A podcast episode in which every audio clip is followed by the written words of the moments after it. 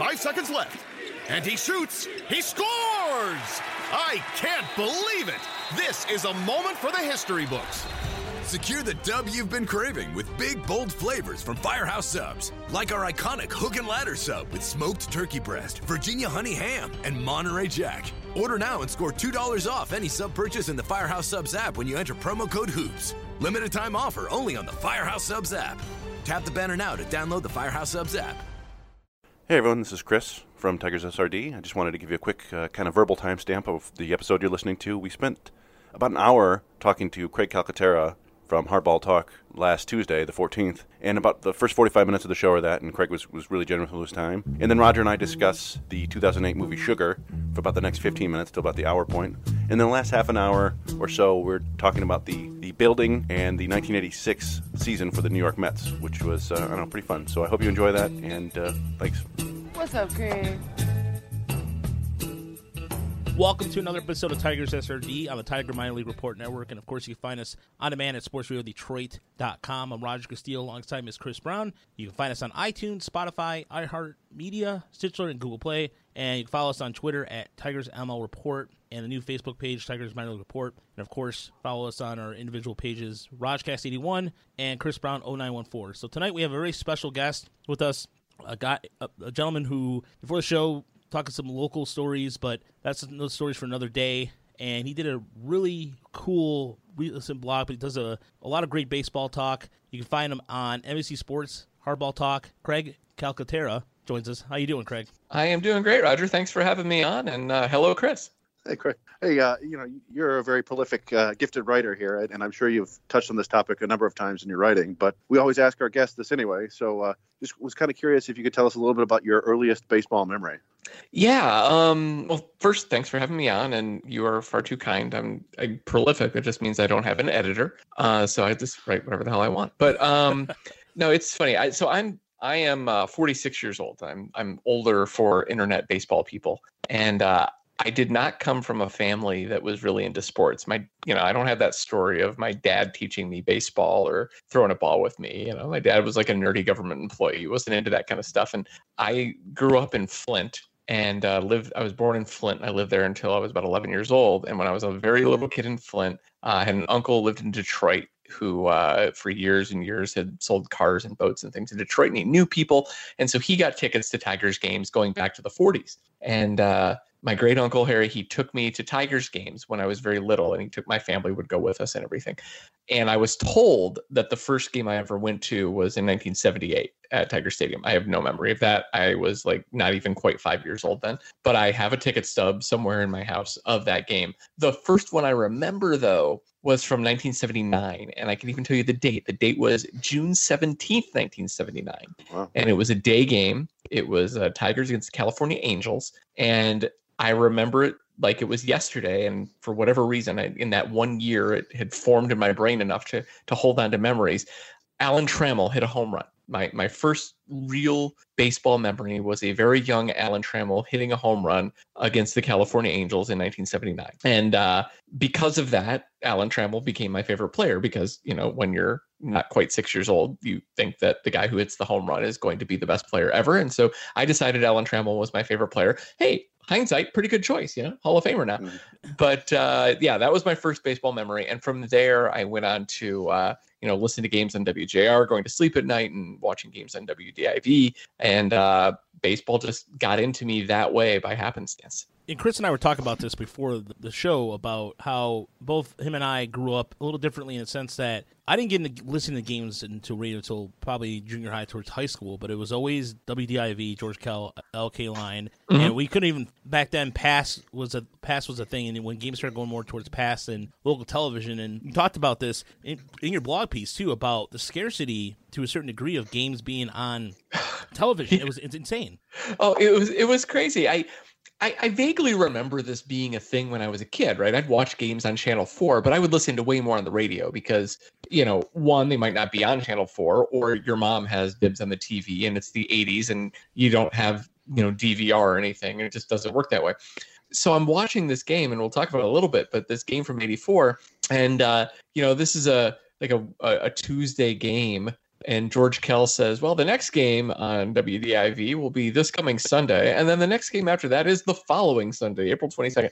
And so what it ended up being was, you know, there would be three games in a two week period televised, period. That's it. There's no ESPN doing games. They didn't even have baseball rights yet. There's there's no cable doing games. You have Channel 4 games and you'll get 3 games in 2 weeks like it or not. And uh and I remember not long after that in the mid 80s, I moved to West Virginia. The local option there was you, can get Cincinnati Reds games, but it would again be like 50 games a year max. That was the TV deal. Like the local TV, unless you were in New York or LA or something, local TV for baseball in the early to mid 80s was like 44, 50 games. And, uh, you know, not to get too far ahead of myself, but the reason I ended up switching from being a Tigers to a Braves fan was because at the time, WTBS was showing 144 Braves games a year, which was insane. People thought it was crazy. They thought they were losing money. It was, how could you possibly show that many games on TV? Who will ever buy a ticket to a game? And how different it is now, and we can literally see every single game if we want to. Yeah, that's amazing, man. I, you know, I we didn't have cable until I was 11 or 12 and so I, I would occasionally go over i had some friends in my neighborhood whose who their dad was uh, the sports information director at eastern michigan university so they were like a mm-hmm. huge sports family and i'd go over there and they'd have espn i'm like what is this hey, what is this sorcery like, there'd be like there'd be an a's game on at at like 10 o'clock i'm like what i used to yeah, and, and even when we got cable, there were you know like 30 channels, and I would watch headline news uh-huh. to catch baseball highlights. Yeah, uh, on the 20s because the sports would yeah. come on at 20 and 50 on like, yeah, Van Earl Wright. I'm Van Earl Wright, and here's the sports highlights, and you get two minutes of sports. Yeah, so it is. It's one of those things. Like I don't know. it seems how quickly we forget how starved of this stuff we were not that long ago. What I'm trying to figure out is how the economics of it work because George Kell is sitting there saying, uh, "Okay, we'll be at Fenway Park next Sunday, and then the following Sunday, you know, we'll be in you know Baltimore or something." And I'm like, so this entire TV crew, and even in the 80s, it had to be a pretty big operation because you've got the two broadcasters and the sound guys and the producer and the guys in the truck and whatever. And they're hauling ass all the way up to Boston for one game a week and a half from now. How does that even work? How is the economics of sports working on TV that, you know, you could broadcast two or three games in a two week period, but you still have to travel? I don't get it. I didn't even think about that, that that aspect too. But yeah, right. One game on even like a Sunday game where it's by then it's either the team it's either going to be the rubber match or mm-hmm. it could be the end of a three game sweep. So I mean, oh, the best part. This is the best part. I, I looked it up when I was watching this game from '84. That April 15th game in Fenway Park that Kell was promoting, it got rained out. They played one game that whole series. They played the Friday game and Saturday and Sunday both got rained out, and so there wasn't even a broadcast then. So in reality, people had two games in like a two week. And yeah, no, I remember sitting down like you know looking forward to Saturdays or Sundays, catching a game on TV, and that, that you know your blog post brought back a lot of memories. You know, I I wasn't quite lucid in 84 but it was uh, things hadn't changed all that much in like 87 88 89 yeah it was the same deal basically same same uh, graphics same tiger with the uh, you know the the bat yeah the, well the, yeah that cartoon tiger biting the bat i could only find the video clip from 1990 it's the same one, you know, or the yep. one with he's got like the, the water bottle on his head or the ice pack on his head after a loss. You know, he's going. Meow. There was that was this is the thing about t- Detroit television too, and there's something that you mentioned the regionality of it all too, with the, the Little Caesars commercials, and of course the, the the the Saturday Night Show, which by the way was something that we watched at our house because uh, the Saturday Night Music Machine show, Chris, and I don't, I don't, I don't think it was something popular at the Brown House, but that, yeah, probably. Uh, um, that I remember Deney Terrio or uh, Terrio, which was I think the disco yeah. show a couple years. Yeah, that was something. Dance, Dance Fever. Dance right? Fever, yeah, Dance, Dance Fever. Fever it, like that's what Saturday Night Music Machine was was the, the, uh, another variation of Dance Fever, and those two shows I remember as a, I don't know why I remember vividly, but with the Saturday Music Machine, that and there was a I don't know if you remember this Craig at all, Chris. I know you do. The new dance show on W or uh, Channel sixty two. Do you guys ever remember seeing that show? No, I don't remember that one. Oh, that was so. It was. It was this really bad stage. I'll have to. I'll have to send you the clip, but it's a, a, a bad stage, and there's people like it's like Soul Train, but Detroit style, and the most uh, uncoordinated or coordinated people you will ever see dance. And the station's right off of Jefferson, not too far from downtown. And it was just like this uh, a gentleman that looked like exactly. It was just Soul Train, but Detroit version. Detroit always, and I think he did a really good job highlighting that. Had its own spin, and it, it could be said possibly everywhere, depending on how well you, you travel in this world, but I, I think there's a lot of things that are really unique when it comes to advertising and programming here. I, I was a Channel 50 kid. I was a WKBD kid, and that's where I would watch all my cartoons on Channel 50 you know, you'd see the cartoons, you'd see the Three Stooges reruns, all that kind of stuff. And I don't even know if that's even around anymore, but you know, that was that was. It's probably like a you know a, a Fox affiliate or something, but it was independent TV then. And some of the stuff was random. And they would have like, you know, the, the Saturday afternoon creature feature, which would just be some mm. local dude who might be the sound engineer during the week on the local news. But on Saturday, they're like, okay, Fred, we'll let you, you know, host the horror movie show or something. It was, you know, it's like Weird Al's UHF, but come to life. That was that was TV when I was growing up. Yeah, Channel Twenty was the Saturday night. That was or Saturday afternoon. The they had the they used the Led Zeppelin. I found out later the uh, Dazed and Confused part, the whole chorus breakdown. That's what they used for their theme. They would play at two oh. o'clock on Channel Twenty, and it was. Uh, oh, I remember Channel Twenty too. Yeah, yeah, that was a big deal. Yeah, yeah it yeah it's it's it was so random, but you know, watching this show, watching this uh, uh this broadcast from '84, and just you know all the Ollie Fretter and Highland Appliance commercials and all the you know Art Van stuff. Well, Art Van now rest in peace as of a few months ago because I guess they're mm-hmm. going out of business. But you know all these weird things and i what really struck me and hit me on the side of the head like a brick i mean it has now been 30 you know 5 years since i lived in michigan and when i moved away when i was a kid and uh, i still knew all the words to the detroit institute of art commercial for uh, you gotta have art they took the the song from Damn Yankees, You Gotta Have Heart, and they changed it to You Gotta Have Art, and they just did stuff walking around the DIA. You know, I, I'm like, oh, I remember all of that. This is all great. And then, you know, it, it just, and then they welcome to your city, take a look at this Your Detroit song. Oh my God. I, I like all that stuff just flooded back into my head while watching this game. I felt like the most tearful thing that would ever happen was seeing Dan Petry pitch again. But no, it were the commercials. It was totally the commercials. yeah, the uh, uh, one of the things you point out too that I, I liked that as a grew up in this area too was Coleman Young and, and the battle of between him and, and, and uh, Governor Blanchard because you're right, those two did not like each other at all. And then for him, I got it wrong though. I called Blanchard a Republican in the thing because yeah. in my brain I thought he was, but then someone pointed out to me that he was not, and uh, which makes sense because there was no Republican that was going to get elected in the mid 80s and statewide in Michigan after Milliken went away. But um, yeah, but still, Blanchard and, and, Young, like the disdain between the two of them. And you know, Coleman Young was waiting under the stands to throw the first pitch. He's like, I'm going to make him cool as heels. He's waiting for me. Uh, that's that's some style right there. I'll give him style points. Yeah, man, that's it. You know, it's funny.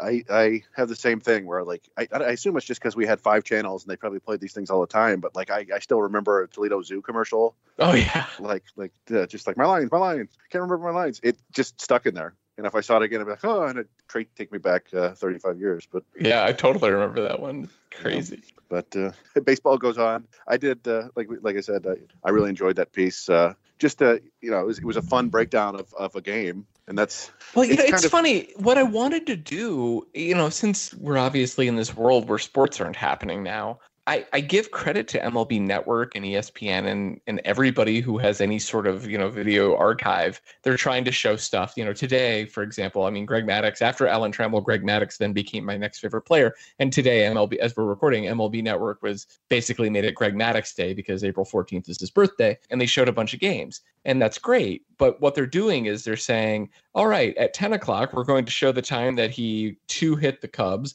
And at one o'clock, we're going to show game two against uh, the Yankees in the 96 series when he, you know, threw a, a seven hit shutout. And then we're going to show his, you know, I'm like, okay, great.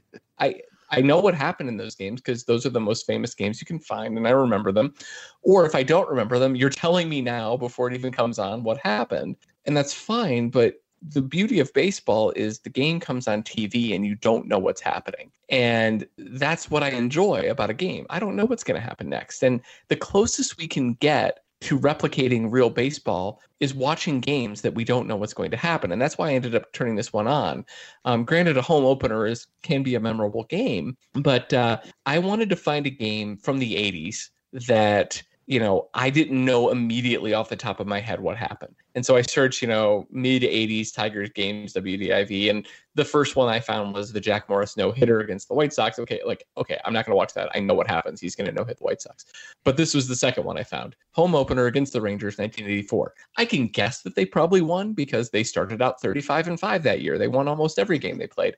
But I had no idea what happened that game. I didn't know who was pitching. I didn't know what the score was without looking ahead of time. So that's why I watched it. That's why I did this one because it was going to give me the best chance to do two things watch a baseball game to where I didn't know what was going to happen, uh, but also, you know, revel in a bunch of nostalgia from when I was 10 years old. Yeah, and there's, I mean, what I like about YouTube is if I wanted to watch, and I've done this before, there was a Tigers Blue Jays game from 1977, and it was about a month or two, I believe, right after Whitaker or Trammell. I, th- I think both of them made their debut, and this is when Toronto is in their starting up their expansion years. But mm. you see the likes of Pat Underwood, who was a highly picked Tiger. Uh, to me, that's that's a lot more interesting in a sense for and this is when know, I think was yeah Ralph Houk was still the, the uh, yeah. yeah he was still yeah, the manager was definitely the man guy. Yeah and to see him to me that's that's unique because it was something like oh well this was the guy who really I mean this is a guy who built the Yankees in the 60s did a fantastic job as executive then the manager then he was the guy who was kind of carrying the torch over for Jim Campbell in Detroit, and that to me, I don't know, that was kind of a for baseball geek like myself. So it's a huge yeah. bridge, right? Yeah. It's it's it's really big because yeah, like you mentioned, you know, Houk was Mickey Mantle and Yogi Berra's manager after Casey Stengel went away. He like basically took Casey Stengel's job, and that that feels like a thousand years ago. But there's this guy that, at least in my lifetime, and even in my memory, was the manager of the Tigers because you know Les Moss took over in '79, had half a season or whatever. But as late as 1978, when I was starting to like fade into knowing about baseball, Ralph Houk was the manager. And there's this huge bridge when you find these old guys, but then you realize that someone like a Dave Rozema might have showed up in that game who, you know, was kind of modern. He played into the 80s. Just seeing that kind of passage of time is a huge thing. And, and Chris, I know Chris is, tends to, we talk about nostalgia, and nostalgia is always a thing now, least recently, that used more in marketing to bring back the those things of the past. But in this case, with all we have right now currently, and getting back to your piece for a quick second, I felt like when I was reading that in terms of Larry Parrish, because you know you end up seeing him being a Tiger figure later on in the '90s during the, the era that Chris and I watched. Unfortunately, a lot of bad Tigers baseball, but some of these Rangers in the early '80s, I crack myself up because I always think of Charlie Hough. I always think of Toby Harrah as every baseball card I ever gotten as a kid had these same Rangers in this lineup. It seems like it, every time I had like I had three or four Buddy Bells. I know I had a Gary Ward before he joined the Tigers, and I think it was 88, 89 he joined the Tigers. Oh and, yeah, yeah, and it was just like these same cards I saw, and then yeah, Ned Yost, and I was like, is that the Ned Yost? And there were so many that guys on that Rangers team, and it was it was a 92 loss Rangers team. And as the game begins, they you know George Kell announces their lineup. So I pause and I go to Baseball Reference and I want to look at the 84 Rangers and I want to see okay were these guys good? What was going on? And like I know Buddy Bell and I know some of these other dudes, but superficially you start to see okay this guy's pretty good. That guy had a decent year. Okay, this guy's fine. And I'm starting to think how did this team lose 92 games? And then you know they get to the bottom of the lineup and they were just like giant sucking black holes, at, you know, up the middle. And then a catcher, especially when Sundberg was gone, you know, Ned Yost was the backup catcher, but you know they were terrible there. And it was the one year that the Rangers actually had good pitching. Like Charlie Hough had a good year. Frank Tanana, who would later become a Tiger, obviously, he had a good year there. That was when he was figuring out how to pitch without his super fastball that he had back with the Angels. And then the Tigers benefited from that in the late 80s. But it was a good pitching Rangers team for once except for the one guy who we now think of as maybe the most famous pitcher on that team, Dave Stewart. Dave Stewart started this game that I watched. Dave Stewart, who was like a four time 20 game winner, who was the ace for the powerful Bash Brother Oakland A's. Dave Stewart takes the mound, and then I realized, wait, he wasn't Dave Stewart yet it's so fascinating to see these guys when you know what's going to happen later. And Dave Stewart was like a big toolsy project. The Dodgers just gave up on him. They cut bait on him the year before in 1983 and traded him to the Rangers for Rick Honeycutt, who later would become Stewart's teammate with the A's. But uh, he was a reliever for the Dodgers who didn't pan out. The the Rangers turned him into a starter. He could throw 95 miles per hour, which George Kell makes a big note of. This guy throws hard. He throws 95 miles an hour.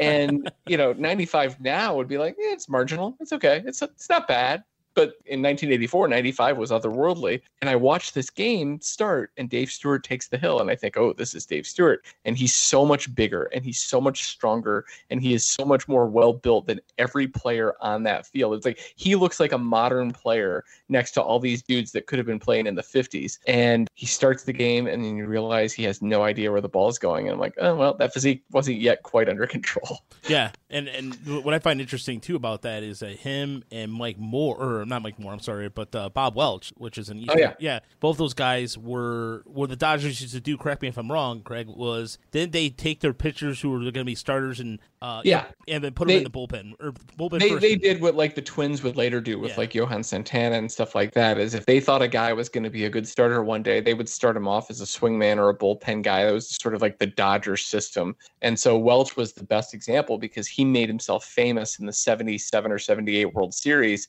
as you know a big relief ace kind of guy. And of course, later he became a 27 game winner starter. But Tommy Lasorda and Al Campanis and all those guys with the Dodgers thought that this is what you do: is you ease these guys in. And um, yeah, uh, Stewart was going to be the next one, right? Big, strong, toolsy guy that could throw really hard. Uh, he was going to be the next dude, but they just somehow lost it in the early 80s, early to mid 80s. They just had a few guys just completely miss.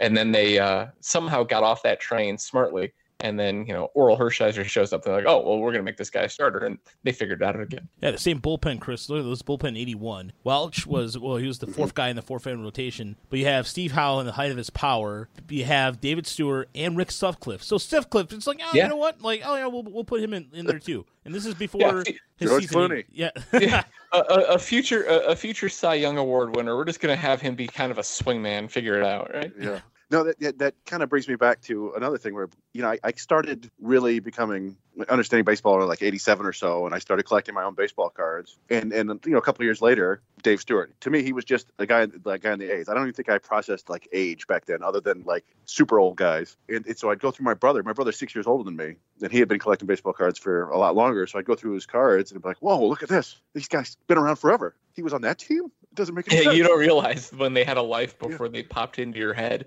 yeah there there were tigers like that too. There were, you know, um, uh, oh, I'm trying. Richie Hebner is a great example. Richie Hebner was a tiger, a guy I always think of as a tiger because Richie Hebner played for the Tigers. But Richie Hebner had a whole life before into the early 70s, late 60s, even I think, with like the Pirates and stuff. But you know, that's who he was. Larry Herndon. Larry Herndon was a giant. Mm-hmm. Darrell Evans, my God, Darrell Evans played for years before he was with the Tigers. In fact, this game that I saw was the in '84. That was his first year with the Tigers. It was his first home game as a Tiger. Literally 11 years before, he's a 40 home run man for the Braves. Darrell Evans was not a young man when he became a Tiger, but when you're a kid and they show up on your team or they show up in your pack of baseball cards, that's where you immediately snapshot them. And so mm-hmm. seeing some of these dudes, you know, you know, Gary Ward even, you know, Gary Ward's not a huge name, but you know, if you're a Minnesota Twins kid, you know who Gary Ward is. He was a big guy when your dad was a Twins fan in the, you know, late 70s, early 80s. But Gary Ward showing up on the Rangers seemed weird because probably the first Gary Ward card I ever had was like a 1981 Topps White Sox Gary or Twins Gary Ward cards. So yeah, it's funny how that works. Especially, I wonder what kids who are a little younger than me, guys who are a little younger than me, you know, think about that because you know the free agency era started in like '76, but it didn't really get into full swing until the late '70s, early '80s. So I still have a memory of guys would be with the same team for 15 years and then they might have some token free agency period with someone new. Tom Seaver might show up on the White Sox, for example. But if you're, you know, 30 right now, do you have that same sort of sense of this guy plays for this team? I don't know. Maybe you do. Well, I'm 30. I'm 38, and I I will say this: I have the. I remember Tom Glavine talking about taking that deal with the Mets because it was the right thing to do when the union. When mm-hmm. when you when you when you think of Donald Fehr, you think of one of the most powerful union men on the face of the planet, and that's who I think. Of. I think when I think of free agency and I think of the '94 season, the strike shortened season, or the just in terms of where players kind of the whole free agency, I think of how strong the union is compared to now, which is under strange enough connected dots to former Tiger Tony Clark it's just mm-hmm. it's, it's, like it's a bizarro world thing where the, the, the players now don't have that kind of swagger. Like you're talking, like Chris was mentioned earlier, Darryl Strawberry having signing that big deal, the big contract with the Dodgers, and he was like, oh, he's getting all this money, and, and now you look at it in hindsight, you're like, oh, I mean, that's the minimum now. So it's like it's just almost and you Darrell Evans, Darrell Evans, 1984 contract. I looked it up. Three point one million uh, dollars. Uh, yeah, it was 2.25 or 2.225 million dollars for a three-year deal. That was and Darrell Evans was like the most highly sought after free agent after the 83 season because he had a huge 83 season with the Giants and it was a 3-year like 2.3 million dollar deal. You know, I remember Darrell Evans being good for the Tigers, uh, but I don't think I ever really dug into his numbers before. First of all, he started in 1969, which is insane. Yes. But yeah, what was this 73? The 73 Braves. Yeah, the 73 Braves was a it was a huge team. Him, Davey Johnson, the former Met, the future Mets manager, and I think it was Hank Aaron. They were three teammates that each had 40 home runs. And uh and yes. and then he hit 40 home runs again in 85, which maybe this is like a well-known stat that I don't know about, but that's got to be like the longest period of time between 40 home run seasons. That was I mean, Aaron might have beaten him. Aaron Aaron did it in 73 and he probably did it in the 50s at some point. But yeah, it's the same kind of deal where Evans had a long career and he was really durable. And, you know, he was still big in 87 in that run against the Blue Jays that year. He had a big, he actually had a better year in 85 and in 87 than he did in 84 with a championship team. And he just lasted a long time. And I got to meet Evans uh, about two years ago, three years ago. He uh, he shows up if you go to spring training in Arizona. He he's one of those guys. There's this circuit of of veterans who sign autographs at spring training games uh, in Arizona. I think they probably do it in Florida too, but there'll be a little table just like on the concourse next to the beer stand, and you can just walk up and you can go, you know, get Darrell Evans' autograph or Blue Moon Odom's autograph or Bert Campaneris' autograph or whoever. These guys just like live down there in the winter and they hang out, and uh, it's really casual. And I talked to Darrell Evans and was like, "Hey, when I was a kid, you were a big deal," and all this kind of stuff, and it's good to meet you and everything. And he he has such fond memories of those Tigers teams because the one thing I wanted to ask him because it was in Scottsdale actually, and that's where the Giants train, and you know he was very associated with the Giants for many many years. And I said, you know, I know the Giants and the Braves are a thing people talk to you about, but do do you get a lot of stuff about the Tigers? And he says more people talk to him about his Tigers years than anything else. When he's at airports, when he's at malls, when anything happens, there are way more Tigers fans that go up to, to Darrell Evans and and want to talk about his career. And part of it, you think it might be recency bias, but he he doesn't think so because that, that's what I asked him. He says it's just Tigers fans were more appreciative of him. He just like showed up like a gift and immediately just started just wailing on the ball in ways that no one expected because again we're only about eight years into the free agency era. You, you think of these guys when they're young and they come up and they develop but darrell evans showed up fully formed in a detroit tigers uniform hitting home runs into the upper deck in right field and uh, he says he's never gotten more appreciation from a fan base than he got from Tigers fans. And I, I, I can believe that because here they are coming off Enos Cabell, and you're talking about Richie Hebner, who was those the two first basemen. But at the same time, he his seven WAR season seventy three for Atlanta. His three his I think his next three best outside of the one he had in San Francisco, I think it was 82 83, his 83 season rather. His best seasons war wise were 85 87. So he was just a the, the 87 kind of, probably, yeah. Yeah, and to have that kind of production at his age. When I remember reading through uh, the SABR, I don't know, Chris, if you had a chance to read it on uh, they, the, the SABR Project does these great bios, and one of the stories that came out with Darrell Evans is that he believes in UFOs because he had an encounter when he was in San Francisco. Yes, he's a weird dude. Yeah, and it was so it was so awesome because it's, it's not very obvious. I'm reading the story and I'm laughing myself like I am now, like hysterically, because it's just like they call them Howdy Doody, which is because he looked like Howdy Doody in his early playing days. But the, bit. but the the UFO story is something like remind me of Bill Spaceman Lee, just a guy out there. Like if you interviewed him and long enough, you would probably get some nuggets where you could use it in a documentary. But you know what? I think Evans is more legit because Spaceman Lee was aware very early in his career that people thought he was weird and eccentric, and I think he played into it. I don't think Evans ever had a clue that anyone was skeptical. Evans was just being like himself raw in the universe and just being like, yeah, so I saw a UFO once. And it just he is even now like what he's probably what in his 60s 70s now? When i when i met him he just seemed like the most genuine straightforward like oh yeah man. It was crazy. There is no like savvy to this dude and i don't mean that in a bad way. It's just like Right. he's just like this most honest dude you have ever met in your life and i could just picture him landing in detroit maybe out of a ufo in 1984 and just thinking I'm older now. They're no longer making me play much third base, thank God. All I'm going to do is hit dingers into that porch out in right field, and it's going to be amazing. And God love that guy. Well, I, I remember a story about a playoff game where he screwed up, like a, a big blunder. It was And, 87. like, you it know, was he- uh, like, 87. yeah. 87. Yeah. Yeah, it, it, it, some people thought he could might have cost him the game, and then the next game, the Tigers fans gave him a standing ovation. Oh, they loved uh, him. They absolutely loved him. I mean, they would, you know, they would ride crazy terribly on, on some pitchers or some other guys, but like Darrell Evans was very well loved always. Well, yeah, Craig, I, I guess one while we have you, figure I might as well ask you what you think about uh, the future of baseball. If you think we're going to see any baseball Yes. this year, Man, I don't know. I, I I gotta be honest. I I just before we came on this, I saw that uh, you know the president I think has convened some group of business leaders to talk about reopening because obviously he has this incentive to want to do this, and it, it consists of Rob Manfred and Roger Goodell and Stern and all the like. It's all sports related. Like there is this huge push right now on to have sports lead our way back into a real world. I think part of that is because sports is what led us out of the real world because no one took this seriously until that one Wednesday afternoon or evening when the NBA and everything just stopped. And so I think there's a, a huge push to want to get some real baseball going. I don't think anybody knows how to do it. My view is we should just do a big triple elimination or round robin tournament or something in August and September in Arizona and call it a year. But I think we'll see something approaching baseball in 2020. I, feel like after it's all over, they're just going to decide that it doesn't count as far as statistics Mm-hmm. and things go. I think it's going to be an entertainment for the public more than anything else.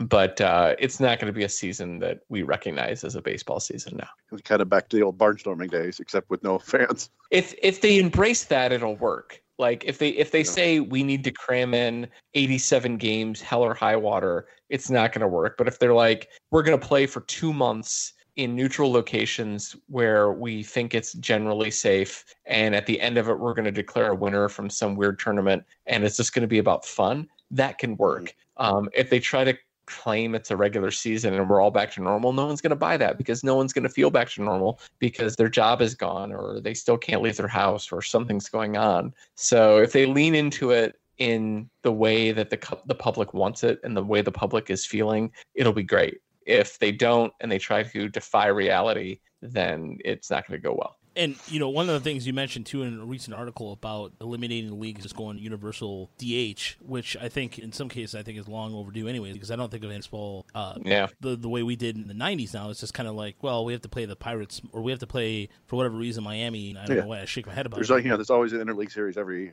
yeah, every week. yeah. Thank you for forcing this uh, rivalry with the Pirates. No thanks. But Yeah, everybody loves that, yeah, that. I think that's only for Jim Leyland because he lives near Pittsburgh, and it's like the only reason we have a Pittsburgh Tigers rivalry is because of Jim Leyland and of you know the 1909 World Series, which we all remember fondly, right? Yeah, it's just, but it's. I really think that at, some point, you're right. This is kind of like a, a wash of a season. But I think at the same time, if you're going to try to say, okay, the season doesn't quote unquote technically count, why not just keep throwing stuff on the wall and see what happens? I mean, the, the, the Robo. Why don't you try out the Robo strike zone once and for all? Or if you're worried about the game length and having the, the runner starting on second, like Chris and I talked about that last week, i- i- why not take this a year to try those things out in for the for the public to consume versus in in the Atlantic League where no one's going to see it anyway. I agree. This is the this is the year to get weird, right? If you're ever going to get weird, get weird now. You can just say at the outset, it doesn't count. It doesn't matter. We're just going to do things. We're going to get rid of divisions. We're going to play DHs everywhere. We're going to have uh, seven inning double headers. Uh, just you name it. Get weird this year because this is the chance to get your proof of concept with actual players as opposed to you know like hired guns from the uh, independent leagues. Yeah, I mean, so we're gonna Chris, you side. So go ahead. I mean, no one's No, gonna like it. I'm not gonna. lie. I'm like, I'm a purist myself. I mean, I I'm old. I remember baseball for 40 years now, so it's like it's gonna bother me in some ways, but it's not about me. It's not about any of us. It's just we just all need to survive this shit. I mean, this is all really bad on a cosmic level. The the least important thing right now is whether or not baseball is pure in 2020. I mean, it, it, it would be so amazingly great if that was the most important thing I could care about right now, but I don't. I'm, you know, I'm worried about my parents dying. I'm not going to care if we have a DH in the NL right now. So let's let's get wild. Let's be crazy. Give us something fun and frivolous to argue about. Yeah, you know, I, I was just thinking like, huh, it might be fun to just have like real life fantasy teams almost, where they just po- throw a bunch of names in a in a Do a tumbler. draft. Yeah. you- Mike Mike Trout and Kris Bryant are captains, and everybody just starts picking teams. Just do that. The only problem is that there would be no tigers. No, yeah. Uh, okay. yeah. Uh, I guess I got to take Niko Goodrum. Okay. Yeah. uh, No, but I, I totally like anything fun like that. I don't know how you know owners would feel about that, and you have to get players to buy in and stuff. But but I'm down with anything really. But yeah, it, it is. It's just it's such a weird time. I feel like uh, feels we haven't uh, even understood how weird this time is yet, man. Yeah. I, I, I'm gonna plug what I do on my personal site. I, I in addition to what I write at NBC, I, I write at CraigCalcaterra.com, and every day for about a month, I've been doing something I call the pandemic diary. And this has been my sanity coping mechanism, in that just I throw every bit of anxiety and every bit of thought that I have about what's going on in the world into this little post I do every morning. The the theme that I keep coming back to is that we haven't yet fully embraced how different life is going to be after this whatever this is. We we're not going to turn on a switch and life is going to be normal again. And i don't think that's all bad. I mean some of it's going to be horrible but some of it's going to be great and some of it's going to be liberating. And if we could if we can on the outside bust up some stodgy thinking about how the world works that's a good thing. And maybe baseball's part of that i you know i, I like baseball. I have a great appreciation for baseball history. I'm name checking the 1909 world series and ralph houk managing the 1961 yankees at this point. So yeah i got a good grasp of that. But you know maybe we can get weird now. Maybe we can do something different and maybe we'll find something fun out of all this horror. And there's yeah, and I, uh, I checked out your diary, and I really like the way it's styled out too, and just kind of some of the, some of the same thing. Like I, my father, unfortunately, right now is he's got dementia, and he's in a home, and we can't see him, and ah. sucks, and just he's been been having he's had a fever, and like he's just been he's going through hell right now, and he's this is a man who escaped from Cuba. In a you know just just to then just be he's just he's miserable. And when we talk to him every day we try to keep his spirits up. You're right. There's uh, having a coping mechanism like your diary like that it's really well structured. And having seen that picture of tiger stadium looking like it's at the point the, the beginning of the t- deterioration which is like right around looks like that picture like 2000 2001 when i'm when i'm looking at it but oh the one that you can see the i-75 sign yeah it looks like uh because based Yeah. off because that Detroit welcome, that's when I started seeing fading when it started fading out, and it was right around the time. The only reason why I remember that kind of backdrop is the same. Looks like the same parking lot for this show that was on MTV in the mid '90s was a uh, called Buzzkill, and they did a prank Yes. right in that same parking lot. And I was telling Chris about this that. I, I- I think it's such an episode, but it was one of the best things they did in front of the Tiger Stadium, where they had a car where they're like, "Oh, we're you know, you smashed a car for a dollar," and then one of the other guys that was in the joke was like, "Oh my god, my car! Who smashed my car?" And the Yep. ambulance takes him away. That was that was great, and it was right, and it looks like in that same parking lot. But uh, it, it was about that time i Yeah. you know i so i have a framed picture in my house it's like literally i'm i'm recording this right now i'm in my bedroom because my wife is downstairs watching a movie or something but um, right outside my bedroom i have this large frame picture of tiger stadium uh, i have two two frame pictures of tiger stadium one is from its prime it's well maybe not its prime but definitely a, a height it's from the early 80s uh, it's this very artistic picture of it's a panoramic of downtown Detroit, and there's the moon is shining down into Tiger Stadium, and it looks gorgeous. And then the other one I have is um, right after Tiger Stadium ceased to be used. It probably was from 2001, 2002, but before it was destroyed. You know, the letters are off the building. It's fading. It's a black and white picture. It's sepia toned, whatever. And uh, Tiger Stadium is the most important building in baseball, as far as I'm concerned, for my life and my my baseball fandom. And uh, seeing it go from you know glorious to decrepit to gone, back when the the uh, the Navin Field grounds crew was still keeping up the the the property there before they started to redevelop it. I I went there with my wife a few years ago, and we you know we threw a ball around and we took some BP and all that kind of stuff there. It's just it's so important to me, and the passage of time and seeing things go from their height to their fade to their death. It's it's some heavy shit. It's heavy shit when it's a baseball field and now you think about it happening with society you think about it happening with people and everything and you, you have to mark the time right? You, you have to figure out how things go through from beginning to middle to end and uh, we're all figuring that out in a way that we never wanted to before but we're having to so i don't know maybe baseball's a constant maybe it's something we can hold on to i have no idea Yeah, all i got really too deep for you guys i'm sorry No, no, no, no, no, no. off the edge. no, no, no, it's okay. Chris and I, no, Chris and I. No. have, go ahead, Chris. I'm I, sorry. you know, I spent a lot of the time. Sorry, that was I- one too many bourbon shots for me to go Well, into that. I, I spend a lot of time, and, and anybody who listens to us regularly is probably tired of hearing me talk about my granddad. But he, my granddad, just died at 95. He was, uh, uh, he was the one who who kind of gave me my love for baseball, and he was a Washington baseball fan his whole life. Ah, And uh, he, he, I've said this many times, but he was he was born 10 days before. I guess it was the Senators back then. Maybe they were uh, Yeah, before they Senators, won yep, the yep. World Series. yeah 1926 or something yeah Yeah, and then he died a couple months after they won again. Finally, you know, he'd been this fan, his fan, his whole life, and it just felt like it's like a perfect little bookend. And, and weird coincidences like that with baseball, and just uh, I don't know. For those of us who are who love baseball, I, I say it's kind of genetic and it's in our blood, and it, it means more than just a game. And I was just uh, even this is silly. I was watching Avengers Endgame the other day.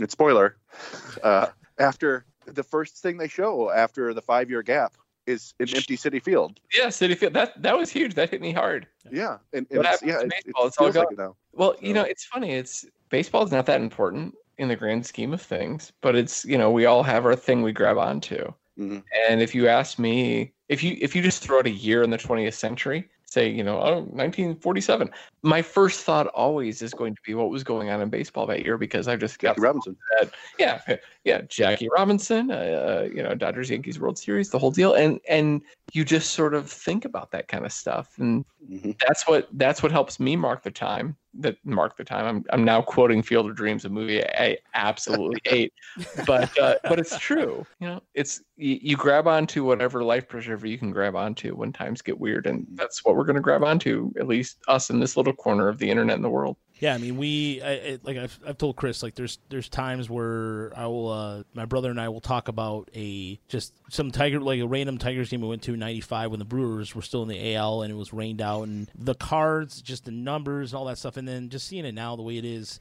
I mean, I have to go to out of um, you know I'm playing OOTP the uh, the the simulator Yeah. right now and just and that's helping me all of a sudden seeing stats again for the first time in a while. Like there was like they're virtual baseball cards and all these memories are flashing back and that's what I have for now. I can't go to you know we're supposed to go to opening day minor league uh, the West Michigan game last week and instead uh, Dan Hasty did a really cool thing. They did Strat-O-Matic on air doing Strat-O-Matic, and it was a really cool thing. And it was something that I the, take the imagination to take a game like that you're playing as kids and to have it like just to, to fill the the gap like that. You're seeing a lot of one cool thing about this with baseball, at least, like your blog, like the, the idea for that is really cool. Would that be something that you normally would do if baseball was going on? You think? No, Or- I never would have. I, it takes too much time, right? I mean, Yeah. so I the, the game was two and a half hours long. I think because I was pausing it and writing and then researching something for background or whatever, it probably took me like seven hours to get through that thing.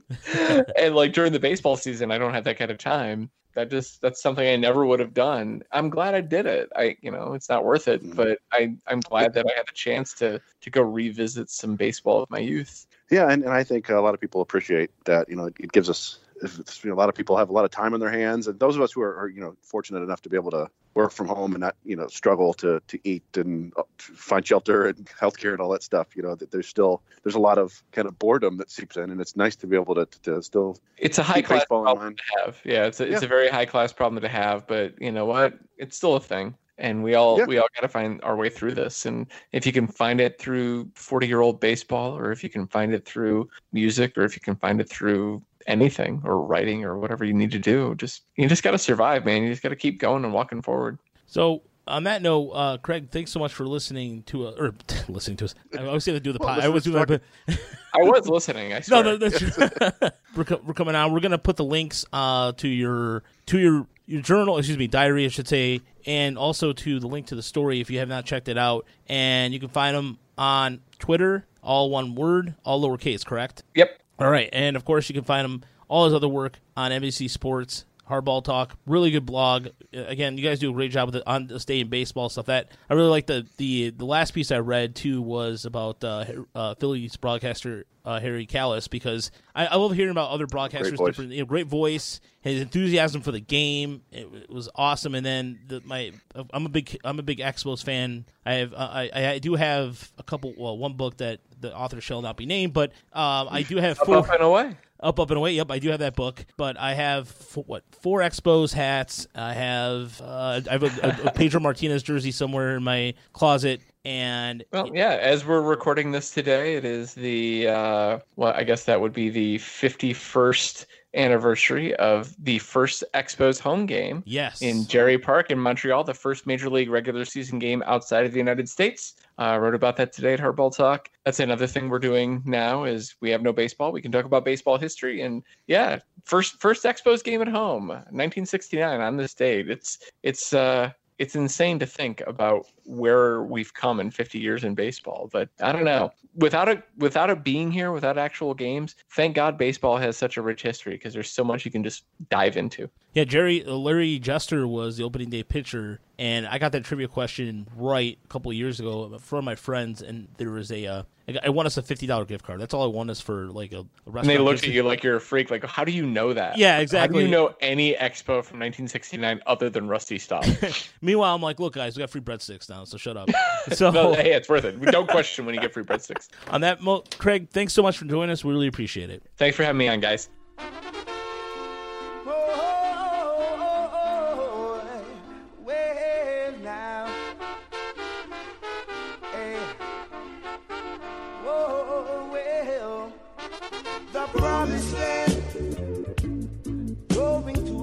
promised land.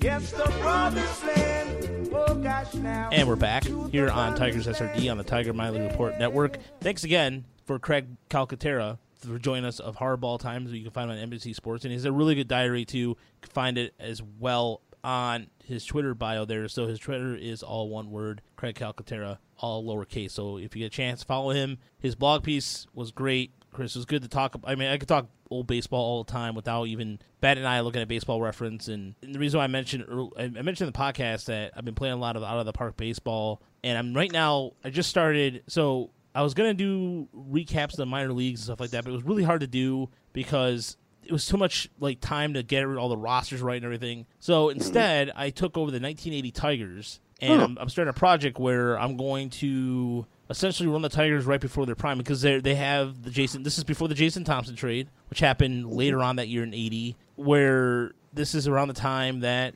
oh, like what if I don't trade Howard Johnson kind of thing, and all these like what if scenarios. Because I was doing my research for Mickey Tettleton piece for Motor City Bengals, and I found out that Sparky Anderson had a lot of power vetoing trades, which is why like Bill Bill Lajoie you know, Bill Lajoie stepped down in 1990 suddenly, and he was the one that engineered the Mickey Tettleton trade. That was his final trade as Tigers GM, and yeah, that Sparky Anderson wielded a lot of power. Did not know that, and so anywho, playing this game, I realized like just going back through some of these cards and like some of these players, and getting familiar with even strategy for that matter, which I've enjoyed. Yeah, you know, I need to, I need to get into something like that. You know, I, I made the mistake of showing my son Minecraft. I mean, he had seen some of it on, on YouTube, Mhm. uh, and I showed him how to play it on my old PlayStation 3, and, and he's spending way too much time playing Minecraft now.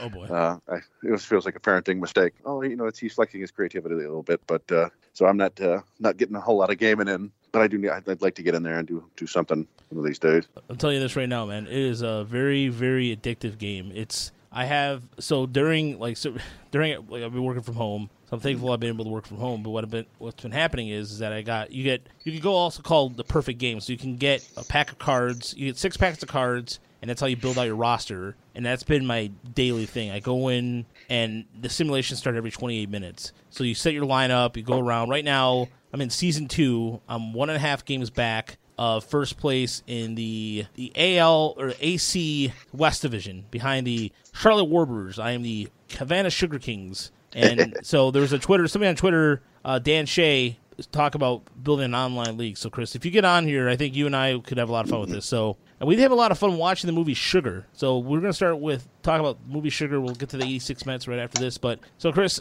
I I like this movie a lot. It was it struck a lot of chords with me because obviously it's a lot of it's it's all subti- it's all subtitles. So fair warning for anybody out there who doesn't like subtitles. The movie's predominantly in Spanish. And we'll, we'll get start with the story too. I should have started with the story, but the story is of a ball player from the Dominican Republic who plays for the Kansas City Knights, the fictional Yeah. Knights. Yeah, Yeah, you know, it, it's uh, one thing I really liked about it is, is it's just it's a baseball story that you don't. It's a very prominent baseball story. This is this happens all over the country, or at least it did when baseball was being played. But it's a story you don't hear told very often at all about you know these kids coming from other countries and they barely speak the language or don't speak it at all, and how hard it is for them to adjust, and you know it, how difficult it is to be kind of out on your own with uh, with basically I think in the movie he said he had like two years of, of high school uh, before and and uh, you know they get the baseball stuff. Some of it's a little bit like if you're a hardcore baseball fan you'd be like wait what's going on here? Why is that? Like he's already signed for money and then he's going to get called up for spring training and stuff like that uh, but in, in the actual baseball action is not the best I've seen it's not super egregious but there's just you know some some of the throws don't quite look right but the the kids look about right and it's really it's really well done to, to immerse you in kind of first you, you see a little bit of the life there on the complex down in the Dominican. And, and then you so you see it's kind of nice there, and then he goes back to his house. You see the poverty and things like that, and he's talking about the dreams of, of going. And very early in the movie, a random guy uh, takes him aside and tries to teach him a spike curveball, or to- just tells him about the spike curveball, which seemed kind of unrealistic to me. Like he hadn't heard that before, but it seems to be his money pitch. And yes, sure enough, he uh, he makes his way out of the Dominican and goes to I think it's Arizona Yep. they have them in, in spring training, and uh, so there, you know, he's he's that's a culture shock for him. He's going and uh, you know trying to learn how to get food. That's one of the and I've heard stories like these before. You know, where where these guys they don't know how to speak English, so they're trying to eat, and it's really like he only knew the word French toast, so he kept getting French toast all the time. And, and you see it when he's talking on his on the phone to I don't know if it's his girlfriend or his sister when he talks about how how sweet the food is because that's all he knows how to order. And it's just these little things that you don't necessarily think about unless you kind of immerse yourself in these lower levels, of the minors, and talk to these guys. And then from from there, you know, the spring training, he actually he makes an A ball team,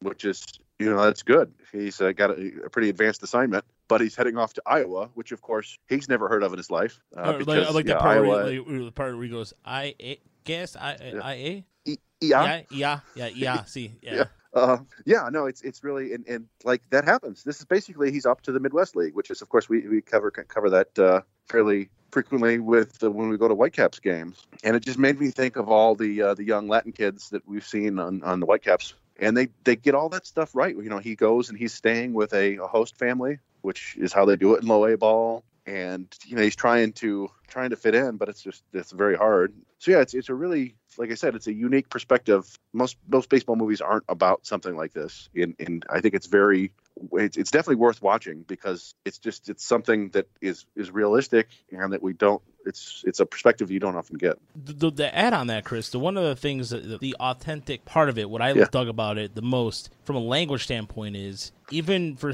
one of the things that when he was talking about like when him talking to his parents, the the host parents rather, and like just that moment, the moment that I really like that I that I liked a lot was when he he goes out of his way to help him out. Like he starts showing his his gratitude and showing like the little things. Like he mm-hmm. he fixes the drawer, the the Fixing the drawer. Yeah. yeah, fixing the drawer and what have you, and then just kind of always being, you know, thank you, you're welcome kind of thing. And but the, also the mixed signal thing, you know, like the mixed signal we had with the Yeah. daughter too, which I thought that was a I thought was a very important part because I think that kind of shows it the mental side of like how mental baseball really is, and not just you can go out there and and just kind of like going, okay, he before he was the king of the world down there because he ate like a king. And one of the things that they didn't I loved was it showed the food. They showed the yuca and the rice and the beans, Mm-hmm. what have you. But the the racism part, I hate to say this, but they get they kind it dead on. I mean, there's just that kind of like you know, uh, kind of the similar thing where people kind of. So, do you have meatloaf where you're from? I mean, I, look, uh, how many times I've been asked that, like uh, questions like that where you're like,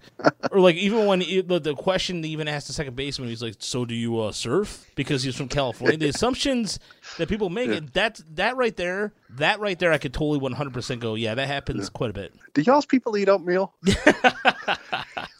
um, no, I mean there's a there's a ton of really great scenes in this movie, like the the ones when they're in spring training and he's there with his, his uh, buddies from the academy, and they get in their hotel rooms and they see mini bars for the first time, so they're just snagging beer and they're like, "All right, United States," and they turn on TV and there's a porno. Oh They're yeah. like, "All right, United States," and the guy's like, "Listen, no, don't do that. You can't. It costs money." But yeah, there's there's a lot of stuff, and, and basically, you know, the, the kid Sugar. I mean, it's his nickname. He's kind of a sensitive, brooding kid, you know, it, and you really, you know, for a while that he's there with his buddy who's playing third base, and then you know, Sugar gets hurt in kind of uh, just you know trying to cover the bag, and he tweaks his ankle or something like that, and then his buddy gets cut basically. Instead of going back to play baseball in the Dominican or whatever, he just decides he's going to go to New York uh, because he's got a cousin up there, and then he's he's kind of forging a friendship with this kind of high draft pick kid named Johnson, who's from Stanford, and, and you see like that he's a nice guy and he's trying to reach out and be friends with him, but he's also got he's just got so many more options. He speaks the language, he's got a Stanford education, and then one day he's gone, he gets promoted, and it's just like yeah, you can you really feel how alone this guy is, and like you said, he, he kind of he feels like there's an attraction between him and I think it's the granddaughter of the Oh, people grand- he's staying with. oh, granddaughter. Okay. Yeah, and, and it seems like there's mutual attraction, and then he, he tries to act on it, uh, not in like any aggressive way or anything like that, and he gets rebuffed, and it's suddenly it's like, man, he just he's just so alone right now. And then they bring in one of his buddies, they call them up, and he's kind of like the hot new thing, and it's just like, huh, you know, it, it all feels very realistic to me. It, it, it- the emotions of baseball, playing this for a living, and uh, you know, it kind of from there it uh, goes some interesting places, but I- I just really think it's a good, good. Uh, in the way it's filmed, even is really well, well, well done. There's some, there's one particular kind of long tracking shot that really, I think, kind of hits home his loneliness and his isolation. He's walking, for, I think he's in the hotel and he's walking down, and he, just this long shot of him walking through an arcade, and he finally gets to this bowling alley and he sees his teammates bowling and having fun, and he just kind of looks at them, and then he walks, he turns around and goes back to his room, and it's just like, oh man, I, I've like just as a sensitive, depressed young kid, I remember doing stuff like that, going up to a party and then instead of going in, just turning around and going home. Like I, I understand that, and so yeah, like I said, I think it was well made and, and definitely worth watching. Yeah, in terms of even if in terms of like a from a baseball standpoint, you're right. The action doesn't. It's kind of choppy, but for what it's worth, the stories were really great, and I would give this a uh, 50 grade. Yeah, I go 55. It's maybe 60. fi- It's uh, yeah, yeah. it's it's definitely it's more of a baseball movie than Everybody Wants Some. Uh, it's it's a an entirely different movie. And Everybody Wants Some is just you know it's all about having fun and stuff. And this is this is the serious like this is this is his livelihood. And you see the the obstacles that I think a lot of people don't really think about. And, and it's just a just nice nice perspective on things. And this was what made 2008, 2008. Yep. but uh, but it's it's pretty pretty timeless I would say. I, it it feels just as real right now as it did back then, and probably will stay this way. And who knows what's going to happen in the future when they keep cutting these minor league teams? I don't know how how badly or when they institute an international draft. Geez, how many of these kids in, in the Dominican Republic and Venezuela and places like that are just going to get left by the wayside? Yeah, there was a uh, there was an art. We over at Motor City Bengals did a. So I think it was Jay that retweeted this. That th- there's some possibility that with this pandemic, some teams might be able to come back financially. That Oh, absolutely, yeah. it's just, it's ridiculous. I mean, it's just but how bad how bad things are right now. It's in terms of even right now. There's a chance. There's been rumors that Baltimore's been like there's teams out there preparing for like 40 rounds draft. Some people are still preparing for 10. But even that aside, you look at the landscape about some of these international players that if they get rid of the minor league, and this is where I saw the article it was on ballparkdigest.com, and the article the headline just says it all. We're in the end game now. And in terms of uh, the use of Avengers of reference again that we did earlier, um, there is a negotiations are set up to come up again on April 22nd. So that's coming up. So you know, in terms of getting rid of the the short season ball and all the 40 teams, that that's going to come up again. No, absolutely, and, and I think I don't think there's any way they can they can prevent it now. I think it's it's absolutely going to happen because they just have, uh,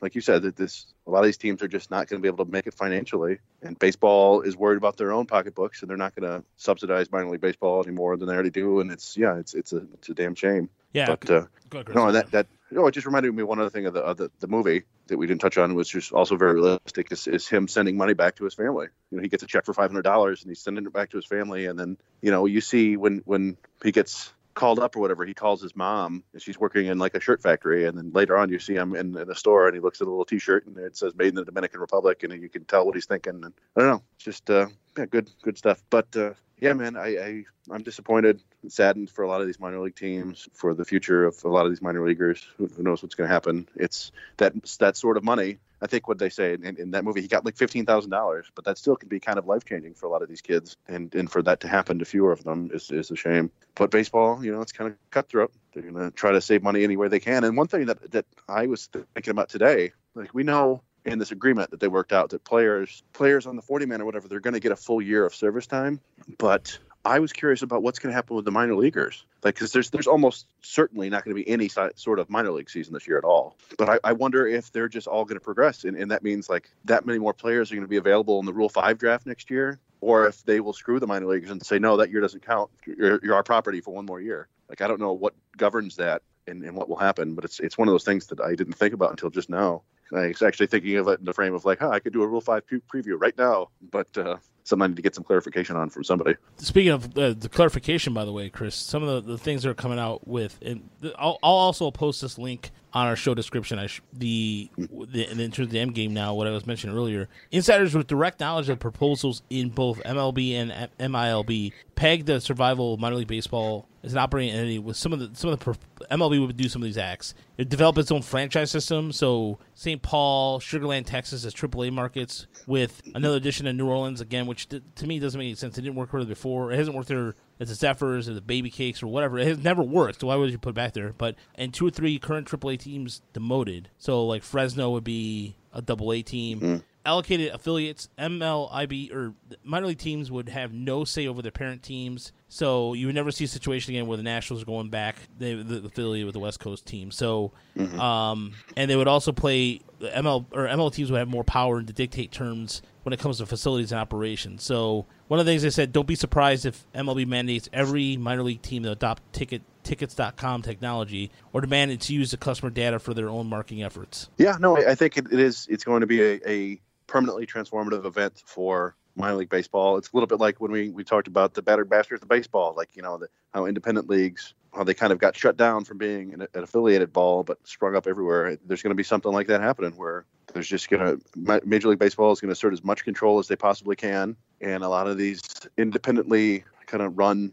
teams are, are just going to go by the wayside or sell for money and, and get out. And maybe we'll see some more independent league action, but it's just going to be drastically different in the next couple of years, five years, ten years. Yeah, it's gonna change. And even with like with mentioned, Craig mentioned earlier in the show, Craig or Rob Manfred is part of Trump's something. I forgot what committee he's part of. You don't think he's gonna get a tax saving credit for that, or get some help on his own initiatives? Well, no, absolutely. I- think you know Craig didn't say it, but basically, I, well, I think he did say it actually. Like you know, the, getting sports going seems to be one of the utmost priorities because that's what makes people stop paying attention to what's going on in government. You know, for right now, all people do is watch pandemic pressers or Netflix. It's the old bread and circuses line, right? You, if people aren't paying attention to what you're doing, you can do a lot more, and that goes for you know everybody in government. It's not just uh, not just the party in power. I, I think, uh, and and I'm sure there's a little bit of a you know palliative effect or whatever. They want people to be comforted by baseball, but I mean, I think I, Harris just tweeted out that, that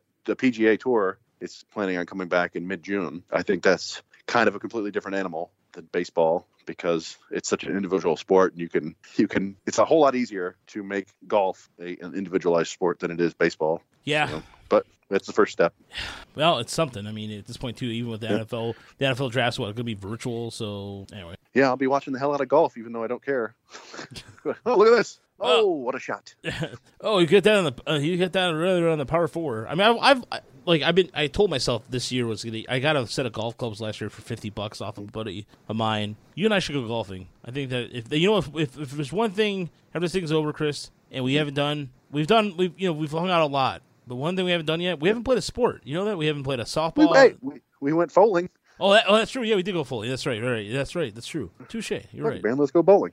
You know, I haven't played golf in like five or six years. We used to have at my work, we used to have a league where we play every Thursday. Of course, like five minutes from from my work. And I was I'm a very casual golfer. I uh, I always told myself like if I ever am actively seeking ways to get better at golf, then I just was going to quit. Uh, and then you know I had a kid, and I'm like, ah, I don't want to be in this golf league anymore. So I I have clubs, but I haven't played in forever. We actually been there's a golf course just across the street from us, and we've been it's closed down, of course. So we've been using their their cart path for nice walks and bike rides, and it's fantastic. And it makes me like it bums me out that they're going to be playing golf there again soon because I won't be able to use it. But uh, yeah, it's it's a nice relaxing game unless you take it seriously. Yeah, and then you get kind of angry for no reason, what have you. So it, it is it is a little frustrating. I just want to get it decent enough to where I am not you know in a, a, a idiotic shape. But anywho, let's move on and let's talk about the 86 Mets. And so for this situation, we're this time I'm going to be talking about the hitting. Chris is going to be doing the, the, the, pitching and how this team came together. Of course, one of the most fascinating things about this team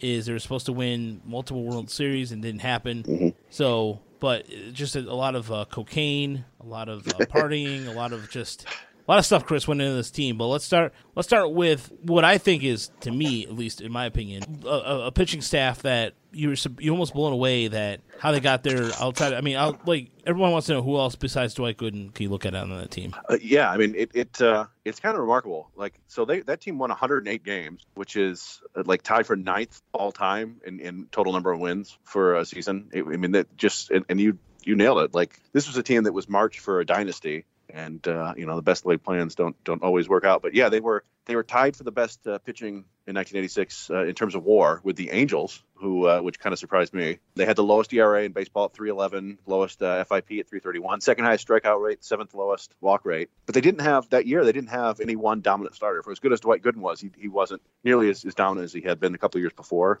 But they had four guys who went between four and five WAR to Fangraphs, and they were just an incredibly consistent pitching staff, uh, including the bullpen. They had 12 pitchers who, who made it in at least 10 games, and only two of them had an ERA above 3.88, and, and so he was like, yeah, everybody was under four. I think the, the biggest move possibly for the formation of the the 86 Mets was uh, the hiring of their GM Frank Cashen in 1980. Uh, he he had been the GM of the kind of great Orioles teams in the late 60s and early 70s. And he came to the Mets uh, when was it when Fred Wilpon bought the team. And uh, Fred Wilpon and Nelson Doubleday, I guess. I don't know if he's from Doubleday Publishing or whatever, but yeah, uh, same, yeah. same, same guy. Yeah, so they made uh, Cashen made a ton of big moves, and a lot of them were, were really smart. And, and you'll I think you'll realize that as we talk about this. But uh, the the foundation for that pitching rotation really started in uh, April 1982 when the Mets acquired Ron Darling from the Rangers for future Tiger Walt Terrell uh, oh, with future Tiger Walt Terrell. So he and Terrell came to the Mets for for veteran outfielder Lee Mazzilli.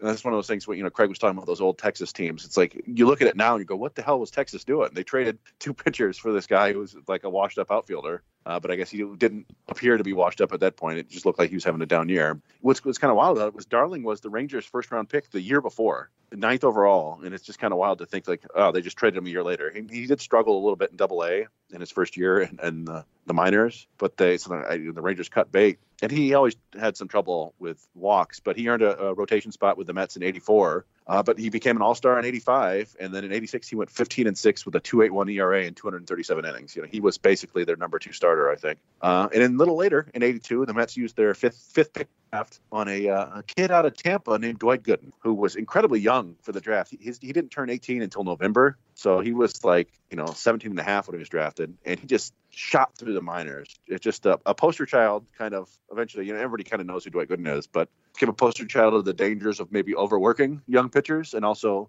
the dangers of putting 19 year olds in a clubhouse full of partiers, which is unfortunate. You know, he's kind of one of the great uh, what could have beens. But uh, yeah, I came up in 84 as a 19 year old and went 17 and 8 with a 2.6 ERA, 217 innings or something like that. And, and he actually, as a rookie, he set a major league record for strikeouts per nine innings at 11.39, which you know that's been surpassed a lot in the last few years. But at that point, that was the the highest. The previous record was uh, 10.71 set by Sam McDowell in 1965. So this was a 20 year record. He just came up as a 19 year old and shattered it, which is amazing. You know, I, I remember people being like way into Dwight Gooden, but I was still a little bit too young to understand what was going on. But uh, no one had seen anything quite like it then. And then, you know, as a as a as a follow up, he came back as a, as a 20 year old and put up one of the great seasons in pitching history, particularly if you go by baseball reference. He he went 24 and 4 with a 1.53 ERA in 276 innings. That's just bonkers. As a 20 year old, he won the Cy Young and it was 12.2 WAR to Baseball Reference, which is an insane number. Like I can't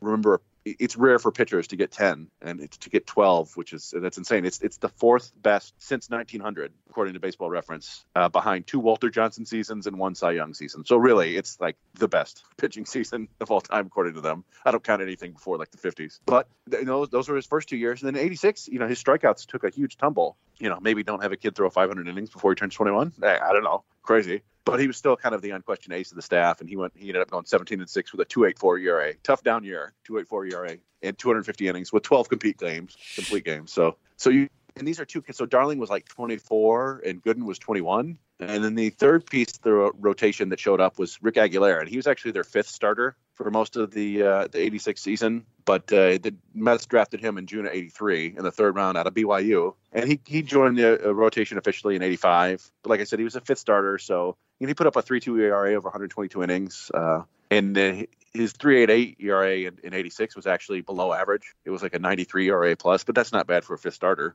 Uh, I think you'd take that. Uh, and he also made eight relief appearances for them in 86, which is kind of foreshadowing. He he went on to become a pretty damn good closer for the Twins, I believe, um, a few years later. Then uh, the fourth big piece of the rotation, literally and figuratively, came uh, in December of 83 when the Mets acquired the old hefty lefty Sid Fernandez in a trade with the Dodgers for Bob Bailor and Carlos Diaz. I didn't even bother looking them up because I never heard of them next.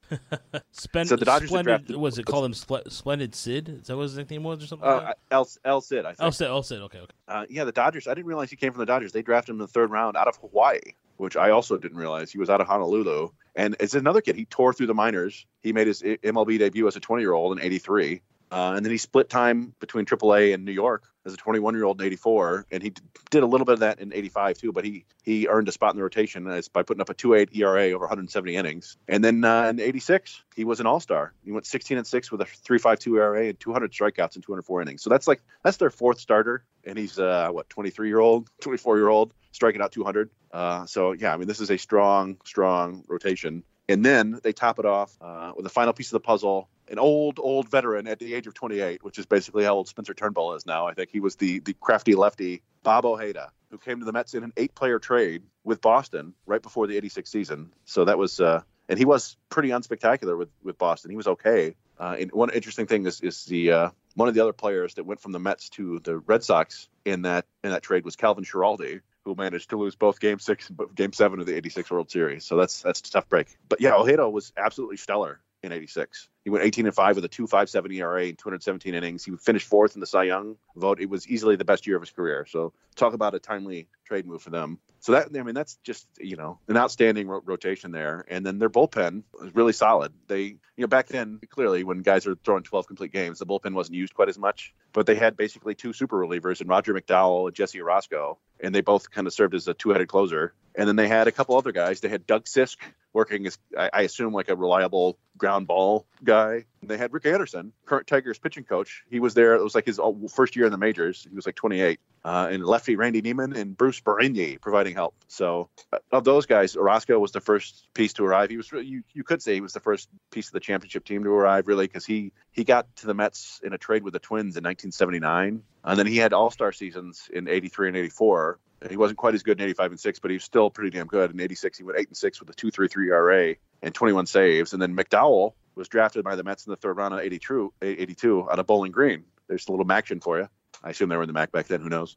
But he kind of quick. He's one of those guys who quickly floundered as a starter in the minors, but they moved him to the bullpen, and then he he shot uh, to the majors. Joined the Mets as a as reliever in '85, and he was just just a crazy workhorse at '86. He, as a reliever, he went 14 and nine with a 3.02 ERA and 22 saves and 128 innings over 75 games. So that that uh, I mean that's a lot of that's a lot of work. Not to mention, pitcher, uh, not to mention, he was the he is the face of rock and jock softball for MTV. Roger Yes, McDowell. I forgot. Yeah, you know, I and forgot then- about that. He was always pitching. Yeah, he was also pitching. Real quick side note about Doug Sisk. He actually he threw a wiffle ball at a paperboy's head, nailing. He was teasing the dog. He ripped the tendons mm-hmm. in his elbow doing that. Oh my. God! Yeah, it was it was a story insane. I found via I found that via the SABR project. These bio projects are fantastic. But he, yeah, that's how he that was his freshman year of college. And that's what happened. He tore that like throwing a wiffle ball. So go ahead. I'm sorry. I just wanted that's to, I, insane. I didn't want to forget that story. So go ahead. Yeah, I was just going to finish up uh, just talk, touching on the, the playoffs a bit uh, uh, that year because this was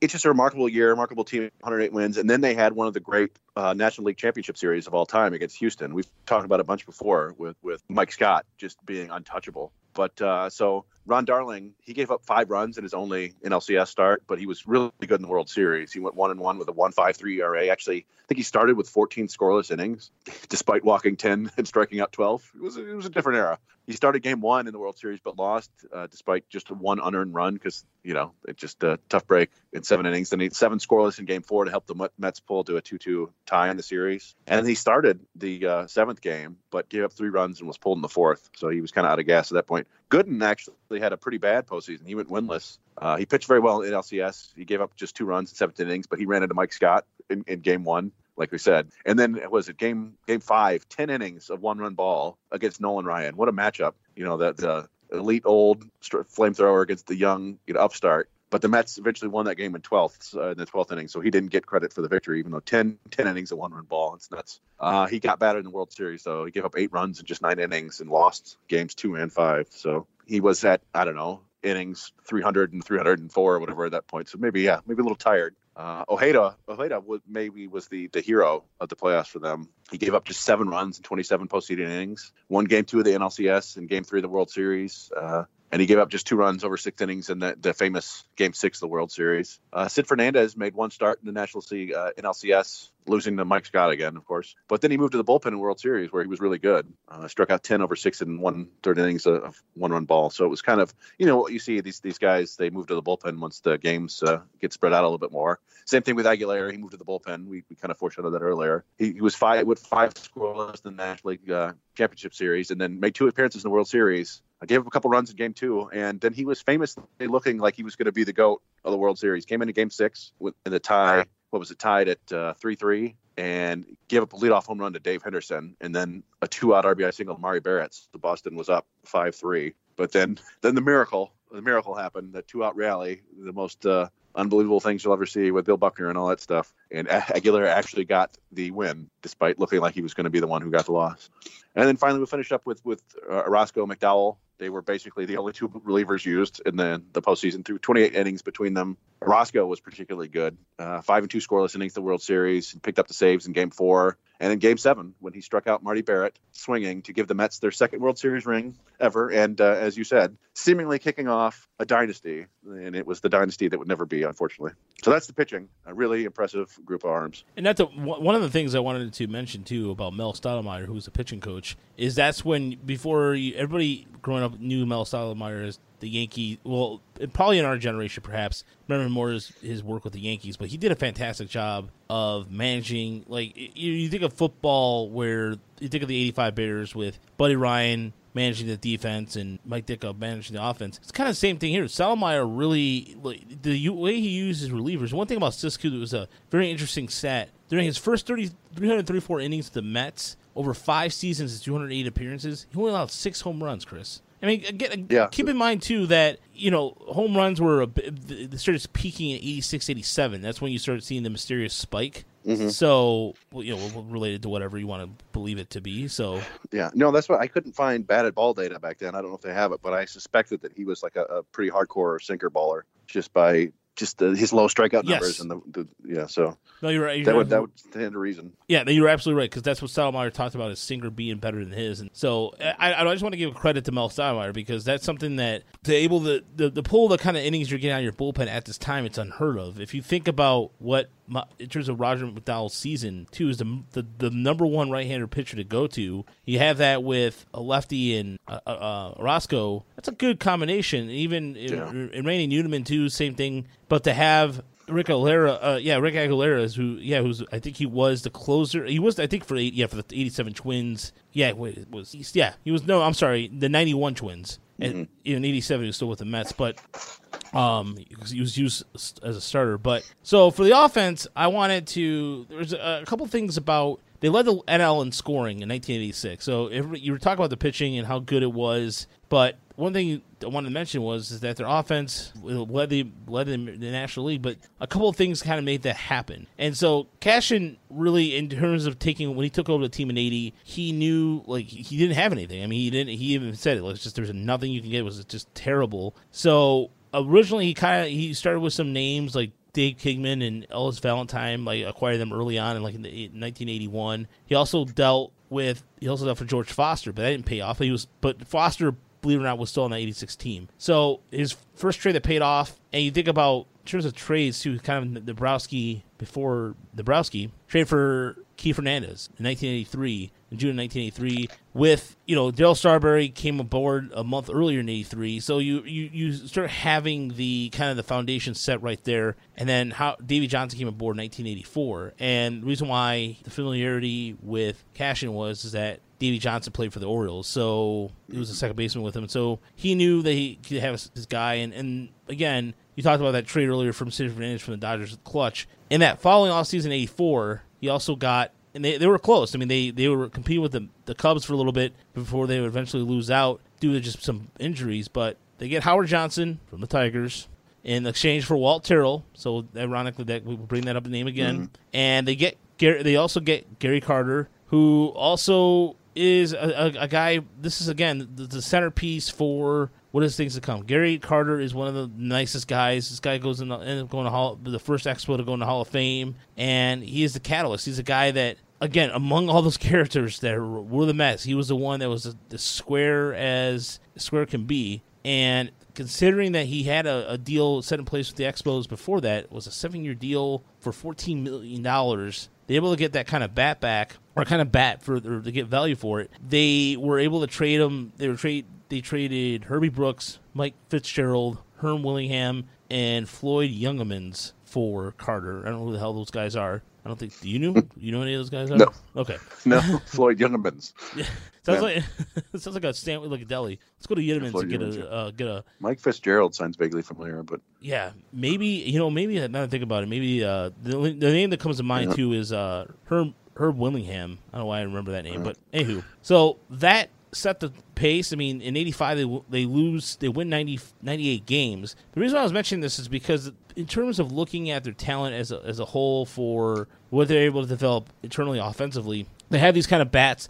I guess they were looking at Howard Johnson for a while too, but it's also this is the this is the era, Chris, where you have a defensive, you have some defensive players in mind too. So Rafael Santana, a, a guy who's a catalyst, kind of like kind of the glove first second baseman or infielder rather. He, he, he played all over, but here he is, just bat, you know he's in the lineup every. He, so, I mean, he's used for 139 games, batted 218, but again, it was all about defense and platooning correctly. And another guy who complements. I mean, in addition to George Foster being out there, being his age self right there, you have a couple young talents. So you got Lenny Dykstra and Nails, who is one of the most strangest characters in baseball, all of baseball history, which makes kind of fascinating. He was drafted in the 13th round, known for his hustle playing. And then you have Kevin Mitchell. This is the Kevin Mitchell that we don't see in San Francisco. This is the mm. skinnier version of Kevin Mitchell, and he is the you know the guy who caught one hand in San Francisco. Like I don't remember him as a Met. Honestly, I don't remember him as a Met. No, that's another one where I I kind of remember his baseball card uh, I remember it being like there's a lot of dust on it for some reason, like not on the card, but like it was like him sliding the home plate and there was dirt kicked up everywhere. But yeah, I remember seeing him on the Mets and like, wait a minute, the guy who won the MVP with the Giants? I didn't remember. Yeah, he was just like their utility guy. yeah. So it was it was like a really nice mix of like you said the veterans like Gary Carter, Keith Hernandez, and George Foster, and then they had this this group of young guys coming up who were really talented, and Dykstra, and Strawberry, and and uh, Mitchell. Yeah, and they all went through Tidewater. And you're familiar with Tidewater. We talked we've talked mm-hmm. about Tidewater before. They were all, both and Mitchell was part of that team in '84, excuse me, '85 rather. That was in Tidewater, and so and then you get to kind of like Ray Knight. Ray Knight is this another well-traveled veteran. He's a guy that provides kind of like the another veteran presence in the clubhouse, which he tried to do later on with the Tigers in '88, but whatever that didn't really work out that way. But that's another bat. That's a guy who was part of the late part of the Cincinnati. I mean, he wasn't really part of the Big Red Machine at that point. By '77, the, the team was kind of broken up. So everybody talks about like I, originally I thought like oh wow Ray Knight played in the Reds, but then you realize it was after the after that whole thing went down or after that whole mm-hmm. Big Red Machine was broken up. But so Lenny Dykstra, part of the team probably drafted in. You got the I mentioned Howard Johnson,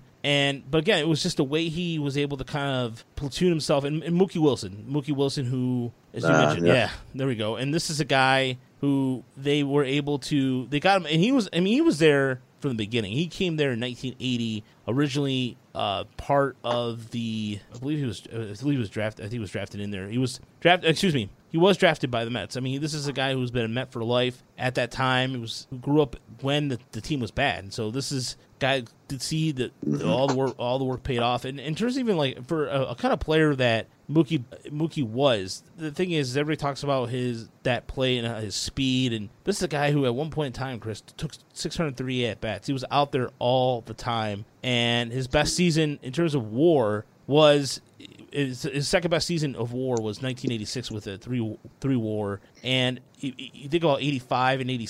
Here's why I mentioned before why 84 and 85 were also kind of wasted opportunities, at least in my opinion. They had the talent there to win. They could have, like, if there was a wild card, the Mets would have qualified. They, won- they won 98 games in mm-hmm. 85. They weren't going to give the pass that, but and of course Jim Scott we mentioned earlier about the the possibility he had they're they're saying that uh, or Howard Johnson was or excuse me David Johnson was saying that he was using a foreign substance on the ball. I don't remember if you remember that at all. Yeah. Wally Backman, second base. He helped again. This is the guy. This is what the fourth time we mentioned him in the last month. But Well, yeah, I mean, you looking at it, it's a lot like the offense. They didn't have Keith Hernandez. I think had the the best season by WAR at five and a half. So they didn't have any like crazy MVP level, but they had eight dudes who put up at least two WAR. Basically, everybody who played every day except for Rafael Santana, the shortstop, who I think you know, as Craig pointed out in his his piece about the Tigers and the, and the Rangers, and we talked about even with the the '68 Tigers, what teams used to allow or accept from shortstops offensively is just absurd. Yeah. These guys hitting like 215 with no home runs, and they're just playing 160 games a year. It's like what in the world? But uh, that's how it used to be. But yeah, it's such a like a really just deep, talented, consistent lineup. That's how you win 108 games. If you, you got deep, consistent lineup and a deep, consistent rotation, you're in good shape. yeah, and another thing too, like you guys you talk about little even like the young guys who come up later on for those late '80s minutes, like Dave Magadan. They were like, just even Howard Johnson's still like relatively young at this point. Some of these guys become Mets regular for those. Some of them will become regulars on some really bad Mets teams. But what captures this '86 Mets team in terms of an offensive standpoint too is the balance. You talk about here we are with in terms of the, the war, what ha, what have you, but no guy hit over 20. The only one that hit, that led the team in uh, home runs was, was Darryl Strawberry with 27, but Gary Carter was 24. I mean that's. Mm-hmm. But I mean, look at you look at his numbers. If you look at the numbers for Darryl Strawberry, 27 home runs, 93 RBIs, and he struck out 141 times. That would have been, I mean, the kind of season he has now has been like, eh, kind of season these days. But Gary Carter, for for a catcher at that time that had 24 home runs and 100 RBI, 105 RBIs, if you think about it, catchers weren't becoming the big. I mean, Lance outside of Lance Parrish. I mean, Lance Parrish became kind of this the power hitting catcher, Johnny Bench, and those beforehand. But it was really rare. But Gary Carter was continuing to be consistent about it. But that to me, that always was the thing about his game too. Was in addition to being a great receiver, his offensive numbers, he was just in line with that kind of. Gary Carter was the start of that prototypical or the new wave of catcher. Well, I don't want to say new wave because he was at that point he was in his Just play every day, hit really well, play good defense. Like it's kind of a rare thing. Yeah, he was a, he was the second wave of that. I should say. Bench was the 1st mm-hmm. wave. I mean, Carter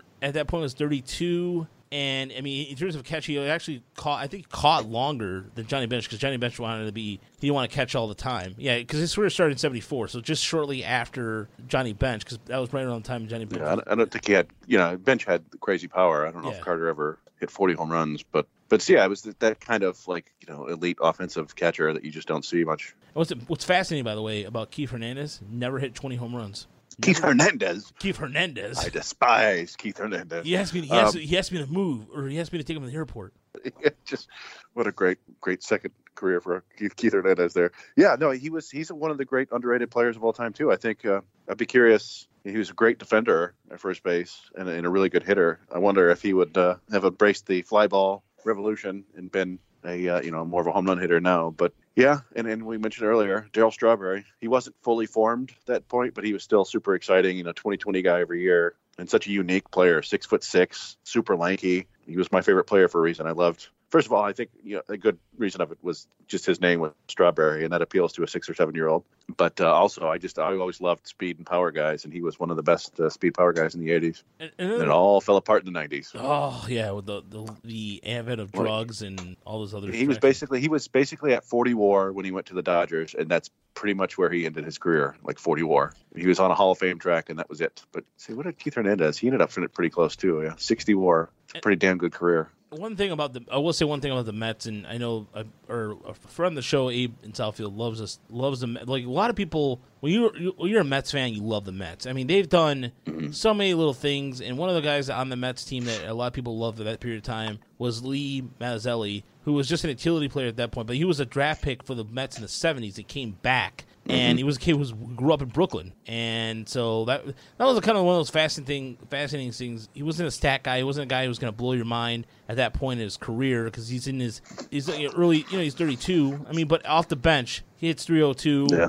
Provides a solid bench bat, and that's, that and that was one thing about the Mets about this 86 team is the fact that you can platoon players in and out like that to have a bench like that. That to me stands out, and that's what you, you're going to need to, to to win a World Series. Yeah, he pulled he pulled the old Ramon Ramon Santiago where he gets traded away. They get Ron Darling and Walt Terrell, and then you know they trade Walt Terrell for Howard Johnson, and then he comes back later. Yeah. Uh, you know, whereas Ramon Santiago, I think we will talk about the 2006 Tigers. Yes, next week. Yes. A little preview, yeah. You know, he, he Santiago gets traded away, and they get Carlos Guillen, and then a couple years later, Santiago's back. Yeah, you know, like you said, it was just it was there was a damn fine team build, and it was it seemed like they they the sky was the limit for them, and, and just like you said, such a shame that uh, the drugs and the the partying and, and all that stuff it all fell apart because like I said, all five of their their pitchers were under 28, and we've talked about you know, the, the core of that offense. I mean, they had a couple key veterans, but even the, the older veterans, I think what Carter and Hernandez were like 32 at that point. Yep. I think they still. Well, I, think Carter didn't really have any monster years after that, but there was still some some quality there, and Strawberry was just coming to his own, and so yeah, it's it's just yeah, what could have been. Yeah, and it was the same kind of thing with recently with the Mets making the World Series a few years ago. The possibility of what if because but their pitching could stay healthy. Oh, that pitching, yep.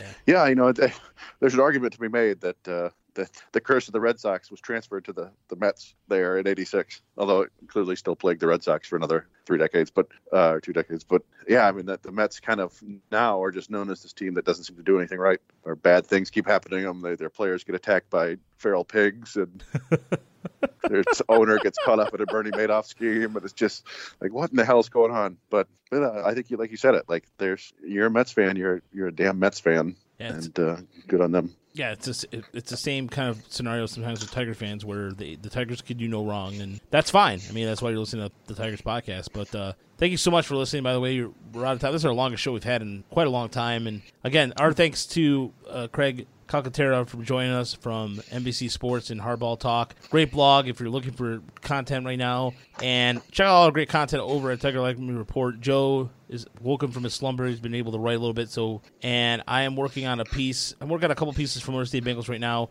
Dan Hasty's going to be having a piece coming out here uh, in the next couple of days. So I'm looking forward to that. We're doing some draft coverage. I'm actually we're talking to a Tiger. Fingers crossed. There's a Tiger minor league player I'm going to be profiling a little bit and discussing. And Chris and I got to see him last year, and hopefully some news of this whole curve, flatten the curve. Be careful, everybody. Honestly, I didn't take not that I didn't take it seriously before, but just honestly, be careful and make sure that you are uh, just being a sane Yeah. person. There you go.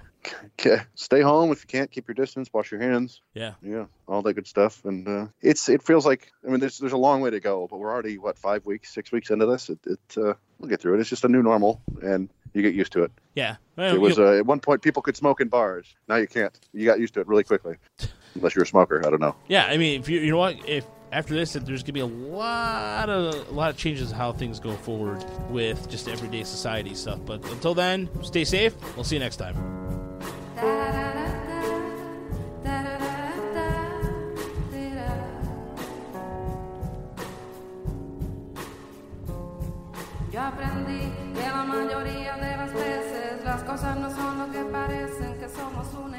Que se especializa en mentir para así construir un porvenir.